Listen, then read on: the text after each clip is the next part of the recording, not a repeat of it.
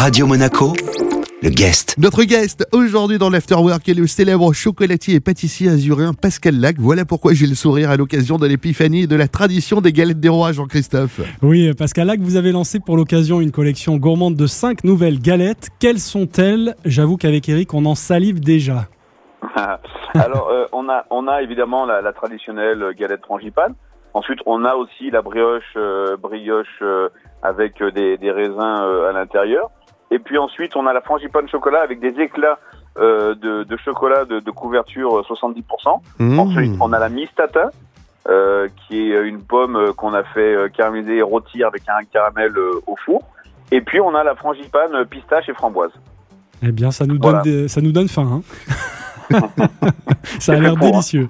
Alors, au-delà du, du plaisir gustatif, la tradition de la galette des rois, euh, c'est aussi le, le plaisir que les enfants, et pas que les enfants d'ailleurs, ont à, à trouver la fève, comme on dit, ou en tout cas la petite figurine qui se cache dans, dans les pâtisseries.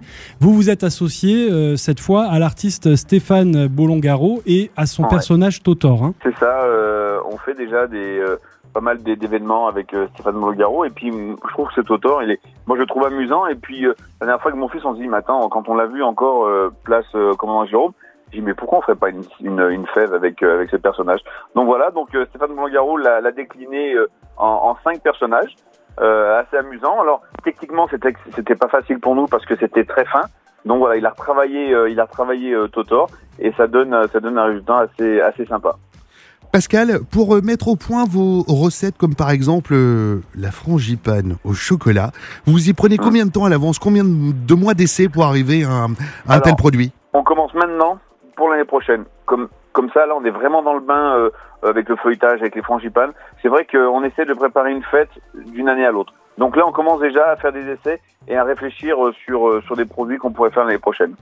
Mais on s'aperçoit que ça reste quand même la, la galette euh, traditionnelle, frangipane, qui, qui est le, le numéro un des, des ventes. La pause gourmande dans notre guest cet après-midi avec le célèbre chocolatier et pâtissier azuréen Pascal Lac.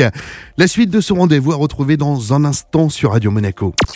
Radio Monaco, le guest. Le retour du guest en cette euh, fin d'après-midi sur Radio Monaco avec le célèbre chocolatier et pâtissier azuréen Pascal Lac. Jean-Christophe, on parle avec lui des traditions galettes des rois. Pascal, Lac, comment euh, réussissez-vous à allier euh, quelque part euh, tradition et modernité dans vos créations Puisque les galettes des rois, effectivement, se renouvellent chaque année ou presque? de faire une association de ce qu'on fait déjà d'habitude, comme la Miss Tatin, l'année où on l'a sortie.